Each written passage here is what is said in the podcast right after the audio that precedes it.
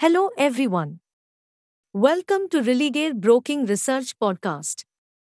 In this podcast, we bring you the equity market outlook for the day. Market started the week on a buoyant note and gained nearly a percent, tracking supportive global cues. After the gap up start, the benchmark hovered in a range till the end, however, movement on the stock specific front kept the participants busy till the end.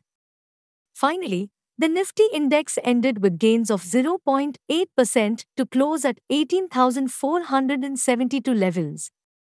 The broader markets too performed largely in line with the benchmark wherein midcap and small cap ended higher by 1.2% and 0.6% respectively.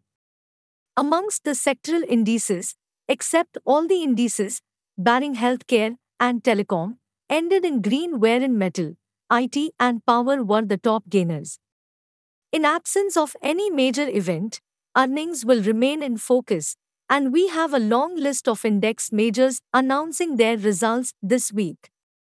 And participants will be closely eyeing the management commentaries for the future growth outlook. Apart from this, global cues would also be on investors' radar. We reiterate our bullish view on the market and suggest using intermediate dips to add quality stocks. Hey friends! These were the updates for today. Thanks for listening. For more details on the disclosure and disclaimer, refer to our research reports or contact our nearest branch. Please read risk disclosure documents by SEBI, relevant exchanges, and T&C on Religare Online. Com disclaimer before investing. Happy investing.